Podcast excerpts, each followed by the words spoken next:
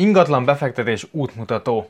Hogyan fektes ingatlanba? Az ingatlan befektetés rengeteg ember fantáziáját megmozgatja, ezek kézzel foghatóak, ugye körülvesznek minket, és az időnk nagy részét is ingatlanokban töltjük. Tudjuk, hogy értékesek, és éppen ezért sokan vágynak is arra, hogy ingatlant birtokolhassanak. De kérdés, hogy mindenkinek érdemes-e ingatlanba fektetnie, és kicsit erről szeretnék beszélni, ezt szeretném megmutatni, hogy hogyan is érdemes gondolkodni az ingatlan befektetésről. Ebben az anyagban összegyűjtöttem minden információt ahhoz, hogy el tud dönteni, hogy neked való az ingatlan, mint befektetés, és ha igen, akkor hogyan érdemes belefektetned. Megvizsgáljuk, hogy milyen hozamra számíthatsz, milyen kockázatokkal kell számolnod, és azt is, hogy milyen módszerrel választ ki az ideális ingatlan befektetést. Emellett kitérek az alternatív lehetőségekre is, hiszen nem csak az az egyetlen módja, hogy ingatlanba fektes, hogy megveszed azt. Megmutatom mind az elméleti hátteret, mind a gyakorlati megvalósítást, és ehhez készítettem neked egy kalkulátort is, amit ehhez a hanganyaghoz tartozó cikkben fogsz tudni letölteni. Ezzel az ingatlan befektetés kalkulátorral profi módon fogsz tudni belevágni az ingatlan befektetésbe. Hasznos lesz mind az ingatlanok kiválasztásában, mind a hozam kiszámításában. Ugyanis ebben kigyűjtheted a számodra szimpatikus ingatlanokat, és azonnal ki is tudod számolni a várható megtérüléseket. Ha érdekel, hogy milyen tényezők is befolyásolják az ingatlanok e, árát, illetve hogy merre fog menni az ingatlanpiac, akkor az ehhez a hanganyaghoz tartozó cikkben egy videót is találsz, amiben azt mutatom meg, hogy valószínűleg milyen irányban mennek az ingatlanok, és mi, mitől függ, hogy merre mennek az ingatlanárak. Most térjünk is rá az ingatlan befektetés alapjaira, majd pedig evezzünk kicsit mélyebb vizekre, és vizsgáljuk meg, hogy miként érdemes ingatlanokba fektetned. Tehát nézzük az ingatlan befektetési alapokat. Magyarországon mindig is nagyon divatos volt ingatlanba fektetni, és minél több helyről halljuk, annál csábítóbb a lehetőség. Ebből kifolyólag sokan döntenek úgy, hogy például albérlet helyett inkább még hitelfelvétele együtt is, de saját ingatlanba költöznek. Bár ez a döntés nem teljesen ugyanaz, mint egy ingatlan befektetés, azért elég sok a hasonlóság. Ha téged ez is érint, akkor olvasd el a blogomon az erről szóló cikket is, van egy albérlet vagy saját lakás és lakáshitel című útmutatóm. Sokan nagyon egyszerűnek gondolják ugyanis az ingatlanokba történő befektetést, de ne ess ebbe a hibába. Úgy gondolják, hogy vesznek egy lakást, amit kiadnak albérletbe, és utána majd csak nézni kell, hogy minden hónap elején beérkezik a haszon a bérleti díjból. Minden befektetés esetén beszélni kell az előnyökről és a hátrányokról, valamint a kockázatokat is meg kell vizsgálni. Nincs olyan befektetés, hogy tuti befektetés, egyszerűen nem létezik olyan, ami mindenki számára tökéletes lenne. Ingatlan befektetés esetén is van jó, illetve rossz, valamint kockázatosabb és biztonságosabb is. Van néhány cikkem, amit még javasolni szeretnék neked a témában, ugyanis ez egy elég mély, összetett téma. Van egy olyan cikk, aminek az a címe, hogy mi az a befektetés, és hogyan kell okosan befektetni. Van egy olyan, hogy befektetések típusai, kockázatai, jellemzői, és van egy a befektetési portfóliók összeállításáról. Ez mind rendkívül fontos, és, és még az ingatlan befektetés előtt érdemes elolvasnod őket. Ebben az anyagban a különböző ingatlan befektetési lehetőségeken fogunk végigmenni, viszont ahhoz, hogy el tud dönteni, hogy neked való-e az ingatlan befektetés, ismerned kell a többi lehetőséget is. Nagyon sok tanácsadás és megkeresés alapján azt tapasztalom, hogy a tapasztalatlan befektetők nem számolnak az ingatlan kiadás költségeivel, ami bizony pénzbe és időbe is kerül. Emellett nem gondolnak a kockázatokra és az alternatívaként elérhető befektetések hozamával sem számolnak. Befektetői szemmel vizsgálva egy befektetés, legyen szó akár részvényről, kötvényről vagy ingatlanról, annyit ér, amennyi a beérkező nettó bevételek jelen értékének az összege. Ez egy ingatlan esetén a bérleti díjak, minusz az összes kiadás, illetve az ingatlan eladásakor keletkező haszon. A befektetésénken elért hozam tehát két dologtól függ, a befektetésünk árfolyamától és az abból származó folyamatos bevételektől. Egy ingatlan értéke, csak úgy, mint egy részvényé, nőhet és csökkenhet is időközben. Ezt ugye a piac befolyásolja és kockázatot jelent. Nézzük a lakást, mint ingatlan befektetést. Az MNB 2016 óta saját lakásárindexet publikál, ami nagy segítségedre lehet abban, hogy meggyőződj az aktuális trendekről, piaci viszonyokról. A legfrissebb adatokat megtalálod a hanganyaghoz tartozó cikkben, de egy gyors kereséssel is. Érdemes ezeket az adatokat mindig aktuálisan megvizsgálnod. Itt a, a cikkben, ami a hanganyaghoz tartozik, itt meg is mutatok kettő ilyen grafikont. Igazából az látszik, hogy elég nagy ingadozásokat mutat a lakásárindex, és jól mutatja, hogy nem csak felfelé tudnak menni az árak, mindenek van egy bizonyos ára egy időpillanatban, így az ingatlannak is, ami ingadozik, és ez egy kockázatot jelent. Attól még, hogy az ingatlanokra nem ragasztanak ki minden reggel egy árcédulát, mint például a részvények esetén, attól még minden nap ugyanúgy változik az áruk. Csak ez nem lesz túl látványos a számodra. Egészen addig, amíg el nem akarod adni. A lakások és az ingatlan befektetés másik kockázata, hogy egy illikvid eszköz, ami azt jelenti, hogy nehezen értékesíthető. A részvényeket egy kattintással el lehet adni, a megvásárolt ingatlan esetében ez nem működik. Míg a részvények homogén eszközök, vagyis minden Apple részvény ugyanolyan, addig az ingatlanok között alig ha találsz két teljesen azonosat. Ez lehet jó és rossz is. Egyrésztről extra kockázat, másrésztről lehetőség, de az biztos, hogy szükséges némi hozzáértés.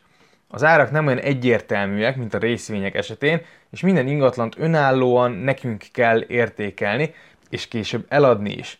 Ha pedig hirtelen pénzre van szükséged, akkor nem tudod megtenni, hogy csak az egyik szobát adod el, még ha elegendő lenne akkora összeg is. Így akár árfolyamveszteséggel is számolnod kell, hogy gyorsan van szükséged a pénzre. Nézzük meg, hogy az ingatlanok ára, az ingatlani hozamok hogyan is alakultak mondjuk az elmúlt 10 évben. Itt azt találjuk, hogy a lakásárak ugye ingadoznak, és ebből adódóan, ha összehasonlítjuk más alternatív lehetőségekkel, akkor elképzelhető, hogy veszteséget szenvedünk el.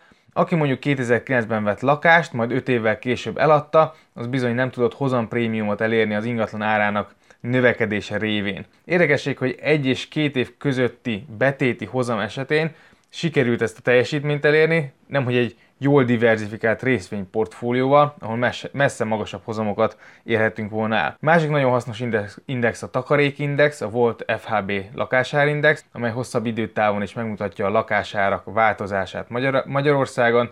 Itt is azt látjuk, hogy inflációval korrigálva igazából, aki 2004-ben 5-ben vett ingatlant, az 2018-ban még nincs is nagyon a pénzénél, tehát 12-15 év hozamáról mondott le. Itt álljunk is meg egy pillanatra, gondolkodj el ezen, hogyha 12-15 év hozamáról mondasz le, ez azt jelenti, hogy ha valaki 15 millió forintért vett egy ingatlant, akkor ahhoz képest veszteséget kellett elszenvednie, mintha például ugye a pénzpiacra fektetett volna be, tehát ha például 500, 5% reálhozamot hozó befektetésbe fektetett volna 15 évre, akkor kicsit több mint 31 millió forintja gyűlt volna össze.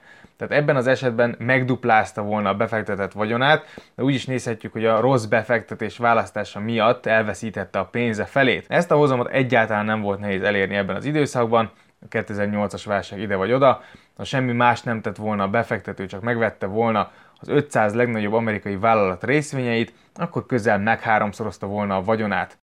Persze érdemes diversifikálni, csupán szemléltetésképp hoztam ezt a példát.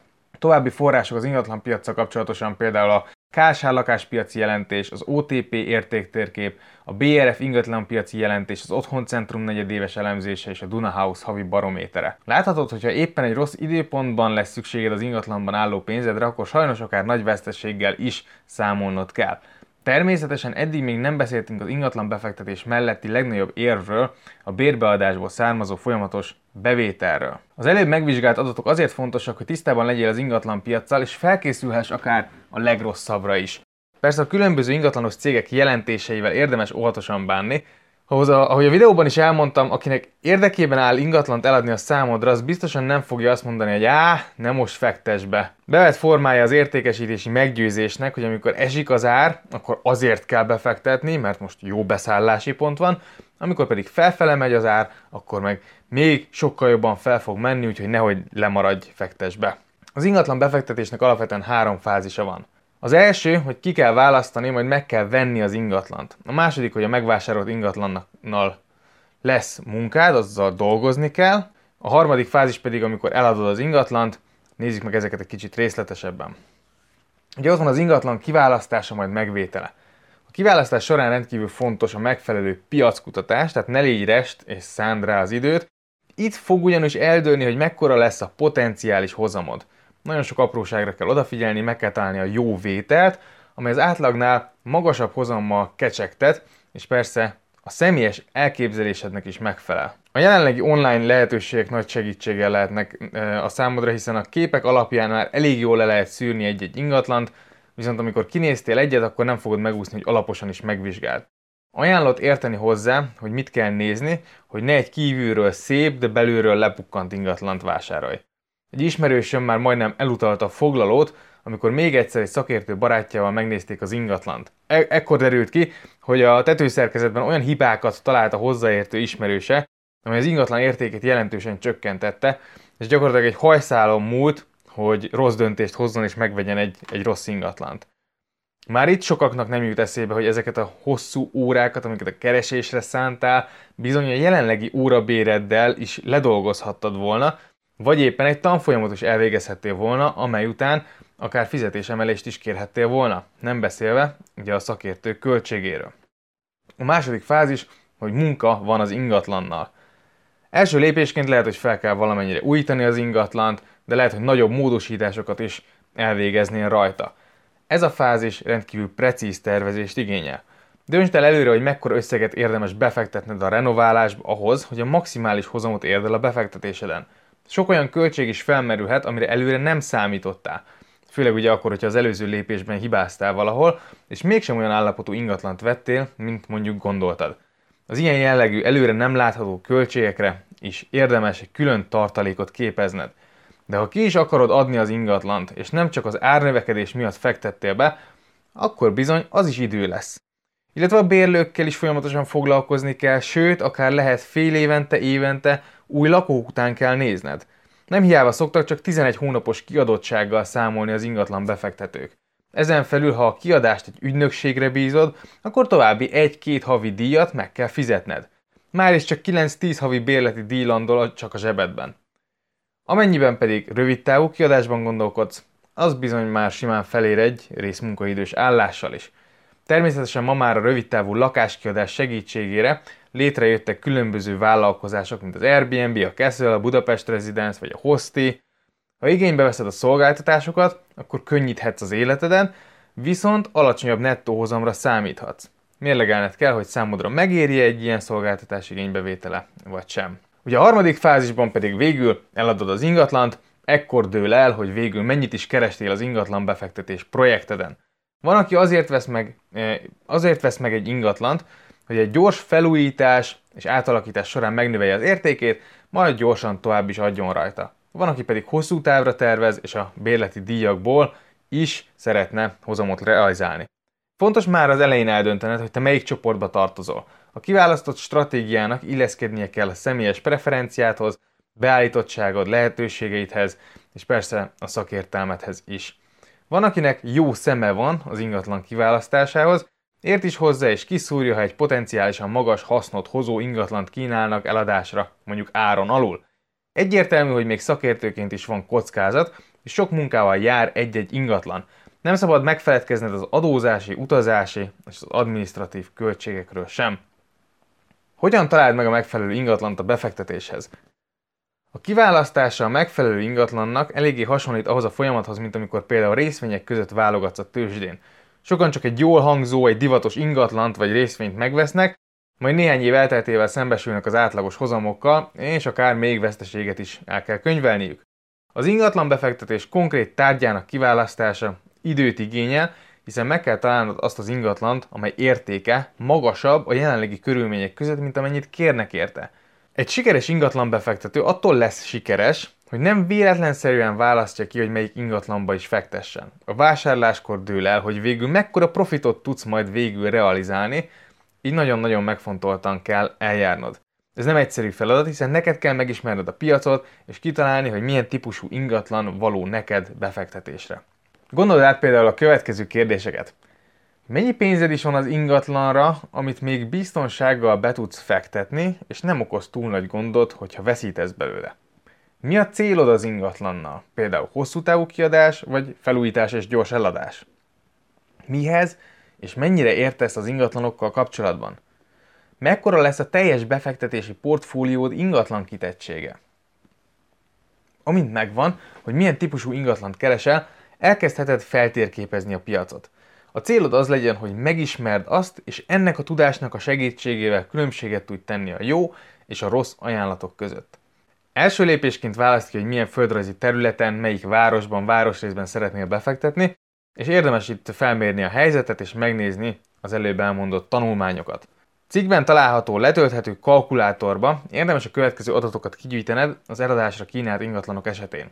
szobák száma, fürdőszobák száma, négyzetméter, ár, ár per négyzetméter, telek mérete, építéséve, állapot kívülről egy 1 10 skálán, állapot belülről 1 10 skálán, és a szükséges munka szintén egy 1 10 skálán. Egyértelmű, hogy az almát ne a körtéhez hasonlítsd, tehát csak azonos, nagyon hasonló ingatlanok adatait hasonlítsd majd össze. A letölthető Excel segítségével nem csak be tudod vinni az összes fontos adatot az ingatlanokról, de még a megtérülést is ki tudod számolni. Akár hitel nélkül fektetsz be, akár hitelfelvétellel.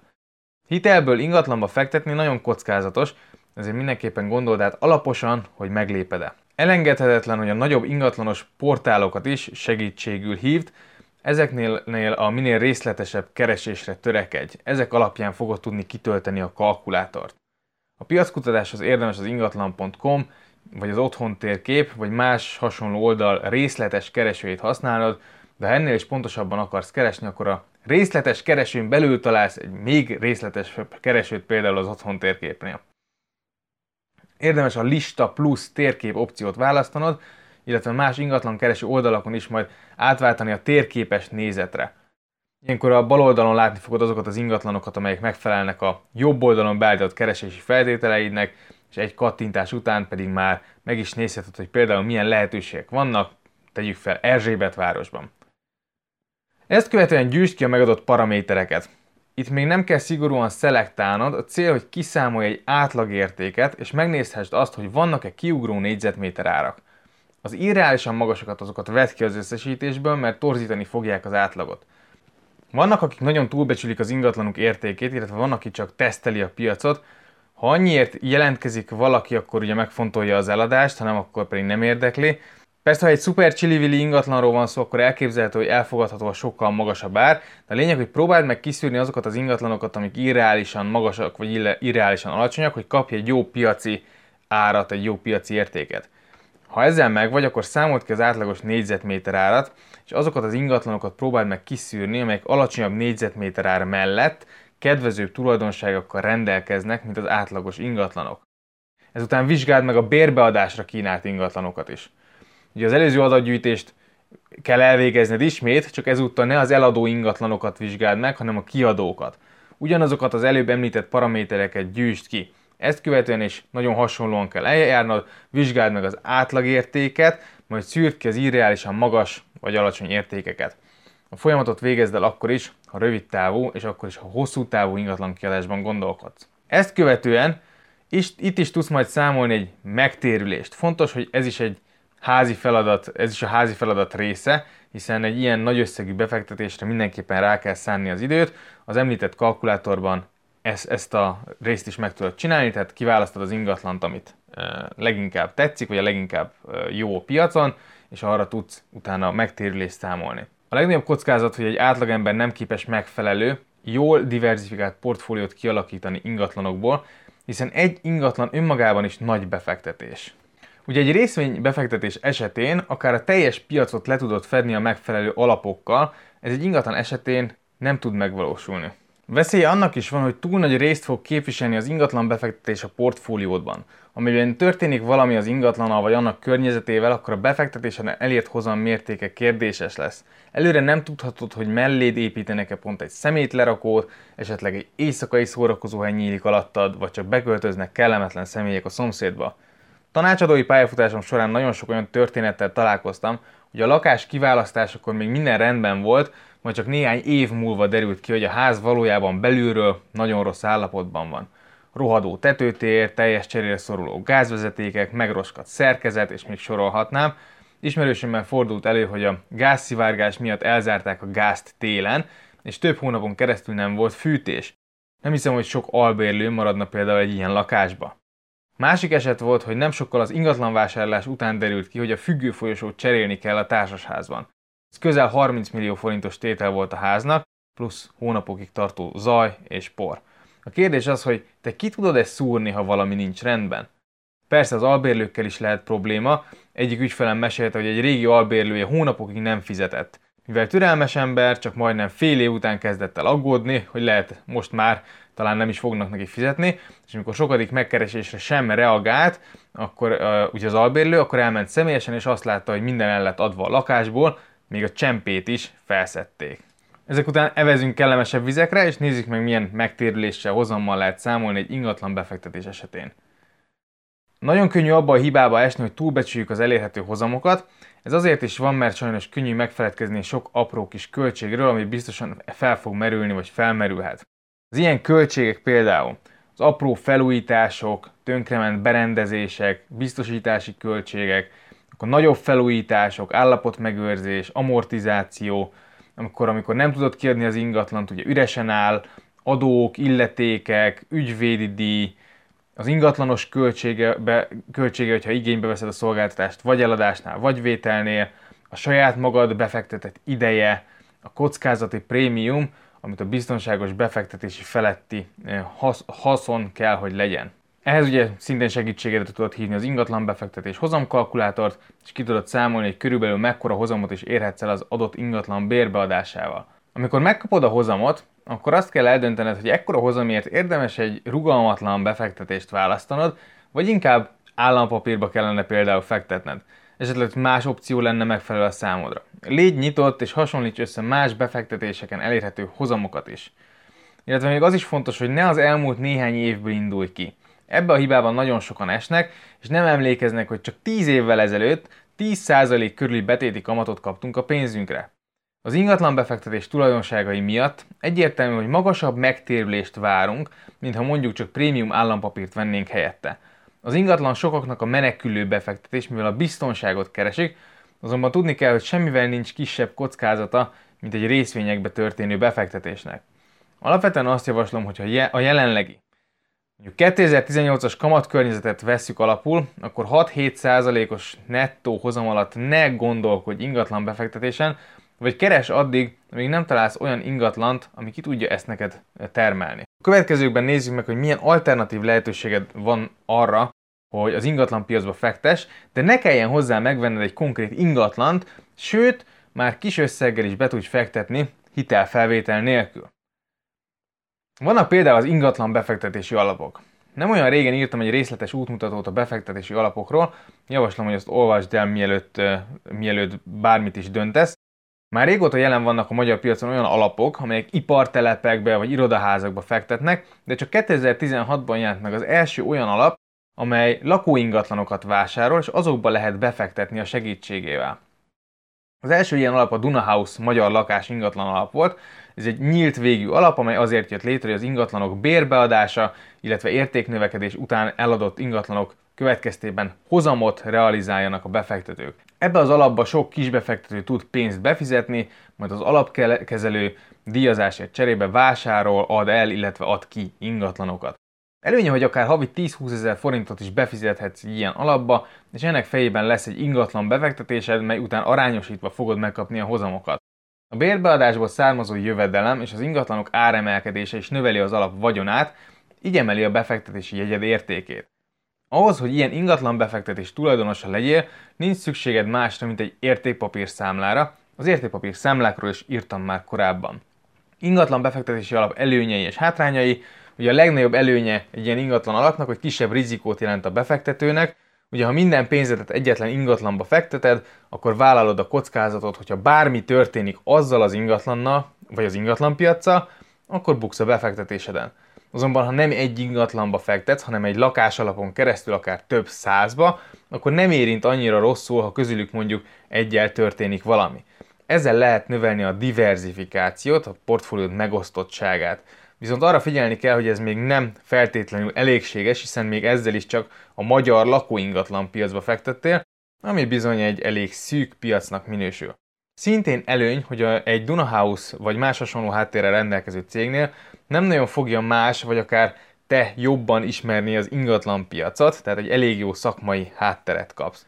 A legnagyobb hátránya egy ingatlan alapnak, hogy ha hirtelen szükséged van a befektetett pénzedre, ami egy ingatlanban áll, akkor nem tudják még ők sem azonnal jó áron pénzét tenni azt. Egyértelmű, hogy van egy ilyen alapnak likvid tőkéje, ami, ami jó akkor, hogy csak néhányan vesznek ki pénzt az alapból, de arra nem nagyon tud felkészülni, hogyha tömegesen rohanják meg őket az emberek eladási szándékkal, például egy válság során. Ezen okok miatt is csak hosszú távú befektetésként ajánlott bármilyen ingatlan befektetésben is gondolkodnod. Mit tudhatsz még egy ingatlan befektetési alapról? Itt is példaként maradjunk a Dunahouse alapjánál, de ez természetesen nem azt jelenti, hogy náluk kellene befektetned. Első lépésként minden egyes befektetési alapnál el kell olvasni az úgynevezett KIID dokumentumot, ami a kiemelt befektetői információkat jelenti és tartalmazza. Egyből láthatjuk a költségeket például, amelyek nem nevezhetőek alacsonynak, viszont ennél az alapnál mondhatjuk, hogy reálisak, az ingatlan befektetési alapok általában drágábbak, mint egy sima részvény túlsúlyos vagy éppen kötvény túlsúlyos befektetési alap, hiszen az ingatlanok kiadása az sok feladattal is jár, sok ingatlan az sok problémával is jár, amint látjuk ennél az alapnál például a folyó költség az 3,5% évente. Érdemes megnézni az alap portfólió összetételét is, amely a következőképpen alakul a Dunahouse-nál, a legnagyobb rész 62% az ingatlanok plusz ingóságok, és 37% az pedig pénzeszközök. Tehát a teljes vagyon 62%-a van csak ingatlanba, és 37% pedig pénzeszközben. Összességében tehát jó lehetőség lehet egy ingatlan alap abban az esetben, ha a magyar ingatlan piacba szeretnél befektetni, és egy kicsit diversifikáltabb portfóliót szeretnél, illetve nem tört, tántorítanak el a magas költségek, ami az azért hozzáteszem, hogy nyilván a saját ingatlanod bérbeadása során is meg kell fizetned ezeket a költségeket, tehát azt kéne megnézni, hogy ha te kiadsz egy ingatlant, akkor a hozamnak mekkora százalékát teszik ki a költségek, és ehhez képest egyébként az alapkezelő mekkora költséget számol fel. Nyilván ö, többet, mint egy részvény alapnál, de alapvetően lehet, hogy még így is megéri. Ugye cserébe a költségekért egy kicsit nagyobb biztonságot, jobb diversifikációt kapsz, mint amit elérhetnél egy adott ingatlan megvásárlása esetén. Ettől függetlenül természetesen ez sem kockázatmentes. Érdemes átgondolnod, hogy és felmérned a kockázatviselési hajlandóságodat, és semmiképpen sem érdemes egy ilyen döntést elkapkodnod. Most ismerkedjünk meg még egy másik lehetőséggel ingatlan befektetése kapcsolatban, ezek a rejtek. A REIT szó a Real Estate Investment Trust névből fakad, amely olyan vállalkozásokat, trösztöket jelent, amelyek ingatlanok különbözőféle hasznosítása révén szerzik a bevételüket. A legtöbb REIT vállalat az amerikai tőzsdén érhető el, de Európában is találunk választási lehetőséget. 2011 óta már Magyarországon is lehet ilyen vállalkozást alapítani. A rejtek viszonylag egyszerűen működnek. A vállalkozás a rendelkezésre álló tőkét ingatlanokba fekteti, az ingatlanok bérbeadása során, illetve az ingatlanok eladása után azok hozamot termelnek a cég és a cég részvényesei számára. A költségei kifizetése után pedig jellemzően osztalék formájában fizetik ki a tulajdonosok sokat, akik kis és nagy befektetők is lehetnek egyaránt. A rejtek esetén fontos még, hogy magas osztalékot fizessenek a befektetőknek, így körülbelül a bérleti díjakat meg is kapod, csak osztalék formájában.